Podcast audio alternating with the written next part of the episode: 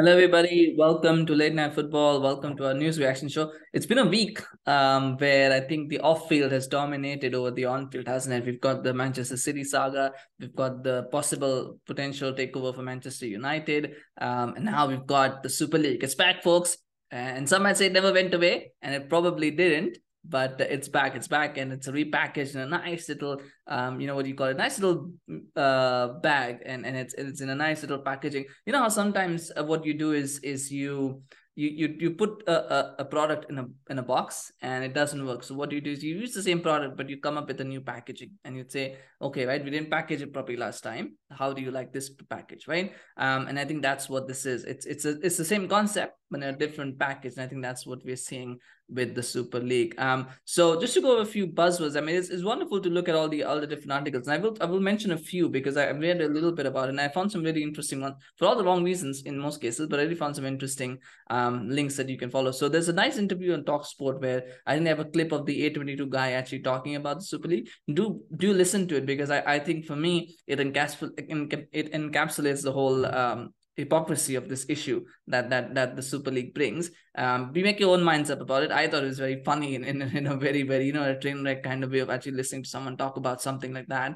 So do listen to it. Do listen to it for sure. And then of course there's the Guardian article, which I thought was very good. Again, you can find on the Guardian the key points in the Super League that they talk about. And one of the things that you will notice is when they mention the new Super League, right?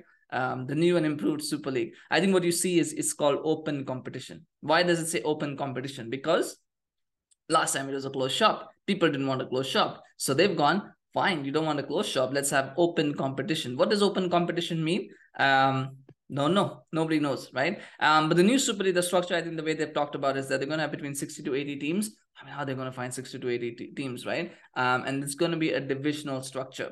And that means that there will be promotion, there'll be relegation. The teams will compete against each other. They said 14 games per year. That's what they've committed to, guaranteed 14 games per year. And of course, they've said that there will be about 400 million euros that will be put in solidarity payments to other leagues, to improving women's football, grassroots football. That is important for them to mention, again, because one of the things that we talked about last time when the Super League was cancelled was it's going to destroy grassroots football. It's going to destroy domestic football. So they've kind of went, okay, you said that, here you go. We're giving you a precise figure. Is 400 million euros enough in giving? I mean, imagine how many leagues are out there and how much, what would the solidarity payments be like? Is that even going to matter? Even if you have say 15 leagues, how much is that? That's like not even 30 million. That's about 25, 26 million euros per league. And that's not counting women's league. I'm just counting 15 domestic leagues. So you give me 25 million euros. It's pocket change, isn't it? It's nice big figures, 400 million euros, but it's not that much when you actually break it down. It's not a lot. So like I said, it's an old concept in a new packaging, and they've made it look nice. The fact is, and the reality is, we all know why this is happening for two reasons. Number one, Barcelona, Madrid, and Juventus were kind of driving this. They are in a massive, massive debt. They need money to clear out their debts, and they're not getting that from Champions League revenues. And so what they want is they want to create a Super League, a sort of a league where, you know, they can play each other on a guaranteed basis where you can get to watch. And the Premier League clubs are not involved in this at the moment, but I'm going to include them because, you know, that's what the ultimate vision is. The ultimate vision is Barcelona want a league or a system where it can be Barcelona versus Manchester United once or twice a year. You have those matches. You can have Barcelona versus Juventus. You can have Barcelona versus PSG, whatever. Real Madrid against Chelsea, Real Madrid against Liverpool. You have those guaranteed matches. That's what ultimately it is. And those matches are going to make a lot of money in their eyes. That's what they want. And that's what they really want, is they want that. The second part is the Premier League itself is rolling in money. I mean, we talked about debts, right? I mean, I think Barcelona are close to about a billion pounds in debt.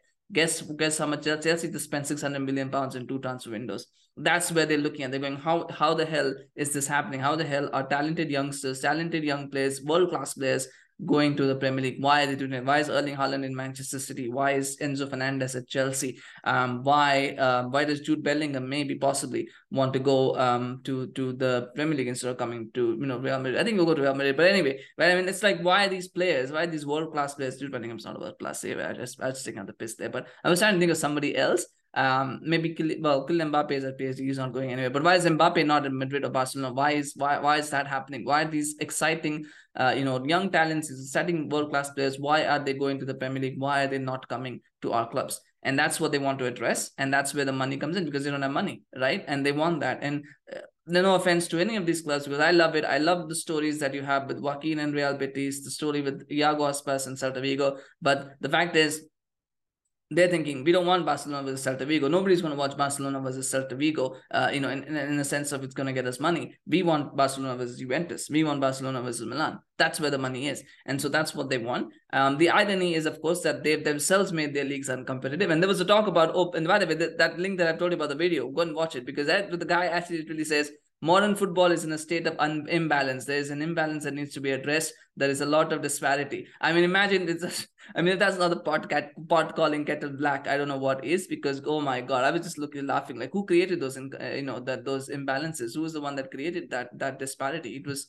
the big clubs, because they want to take more and more money out of their leagues for themselves to make themselves competitive in Europe and to make more money. They kept pulling money out of the league for themselves. They were the ones who kind of made that imbalance. Juventus winning 9-10 league titles in a row is apparently not imbalanced. Real Madrid and Barcelona have won, I think, since 2005, which was the last time I think that Valencia won the title in 2005. Since then, in the last, how many have we had? 17, 18 league titles, and they've won all but two of them. So who's the one that's creating these imbalances, right? It's kind of weird when people come out with these things. And so it's not imbalance, it's money, right? And if you look at Juventus' situation, they're not going to play in the Champions League next season, most likely they're not. And where's the money going to come from for them to reduce their debts? It's going to come from being part of this. And that's what it is. Ultimately, it's a way to make money for themselves. It's a way to undermine the Premier League. But let's be honest and let's be clear. Without the Premier League, there is no European Super League. I mean, the last one had 6 English teams out of 12. Imagine that 6 out of 12 teams in the last Super League were English, right? And it's going to be 7 soon, because Newcastle are going to join that list again. So imagine a league where you have 7 teams that genuinely say they're going to be, competitors next season. Now, Spurs, I know, don't always compete. But the fact is, you have 7 high-value, high-net-worth clubs in one league. Imagine that. Imagine a situation where that could happen. It's never likely to happen for a long time in Spain or France or Germany. It's never going to happen. For a very long time, it's not going to happen. I think Italy is kind of getting there, not in terms of high net worth, but at least Italy is kind of getting there in terms of competition. If you're going to have 4 different champions in the last 4 years, as far as Italy is concerned, this year when Napoli win it, I think we'll have 4 different champions. So it's happening in Italy, but there's not net worth. The net worth will take some time to increase. But imagine having 7 of those kind of richest clubs in the world in one league, and that's what they want.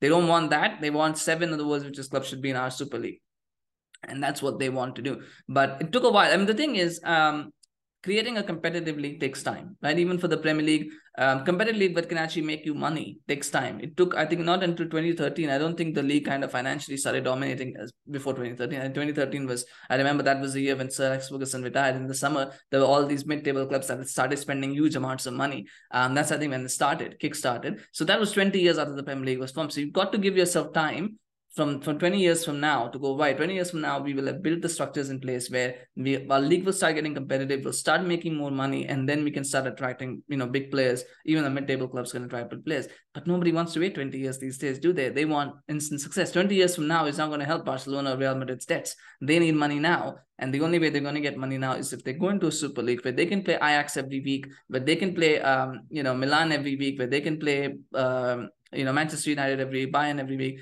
And that's where they know, right, that's where we're going to get the money. When we tell broadcasters, listen, you don't have to worry about this competitive bullshit. You don't have to worry about the fact that, there's a knockout stage where we might play, where you might get Barcelona versus Manchester United, or you might get Real Madrid versus Manchester City. Don't worry about that. Pay for our league.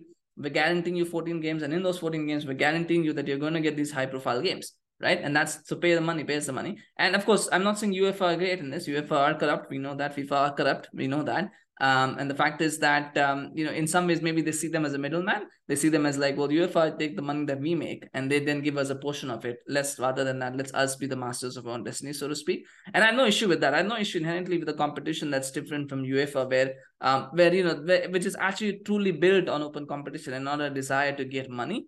But the thing is, this is about greed, right? And I think with the divisional system, what will probably happen is you'll probably have maybe 16, 17 teams, maybe 18 teams If you're talking 60 teams, you're probably maybe looking at 20 teams across maybe 3 leagues or maybe, 80. So probably something like that. And in that, you've got the 12, 14 biggest clubs. And then you've got 5 or 6 mid-table clubs or whatever, smaller clubs. And they'll kind of just switch positions. So you still have the 12 clubs that are there. That's how it will work, right? That's how it'll work. And then the others kind of go, right, maybe, we'll get relegated. But at least, once every 2-3 years, we'll get the chance to get into the big leagues and play with the big clubs.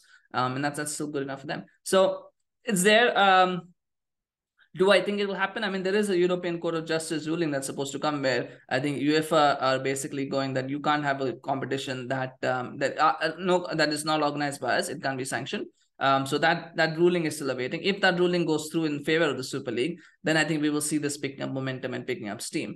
For now, I think it's less likely. And I think the fact is that there are issues that the biggest one, of course, is convincing Premier League clubs to join. But I don't think that is as big an obstacle as we think. Yes, at the moment, there is sorry about that. At the moment, there is, of course, the thing that the Premier League, there's a charter and there's a regulation in place where the Premier League clubs can't go into the Super League, but that might change. That might change at some point. And not that it would change, but sorry about that. That might change, but at some point we might very well see one club goes in and if they're making money, then other clubs will want to go in, right? That's certainly how it works, right? So all they need is probably one club to go in. So nonetheless, I think, let me know. Got a big call over there. I don't know what's going on.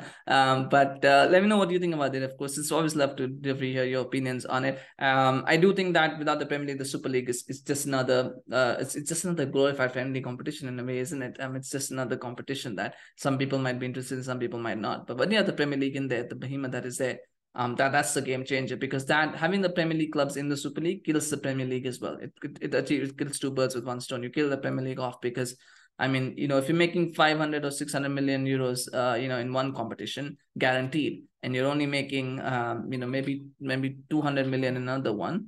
So so I'm just going to turn this silent here. How do you justify one over the other? Right? How do you go, right? Play, have our best players playing in one competition and then you sacrifice the other one, which is the one that sacrifices the Premier League. So anyway, there's all sorts of nuances to it and hopefully we'll get more clarity and we'll kind of talk more about that in the future. But let me know what you think. Of course, I would love to hear your comments. I know there are people who like the idea and there are people who don't. So I'm happy to hear both sides, of course, of it. I do see some merits of it. I just don't like the way that it's been presented so far. So maybe that's what it is, but let me know what you think, of course. Do smash a like if you enjoyed this video. Sorry for the interruptions with the phone, but do smash like if you enjoyed it. Do subscribe to our channel on YouTube, follow us on Facebook. We're getting close to 100 subscribers on Facebook, so please do follow us there if you can. Thank you so much for watching. We'll see you again soon. Bye bye.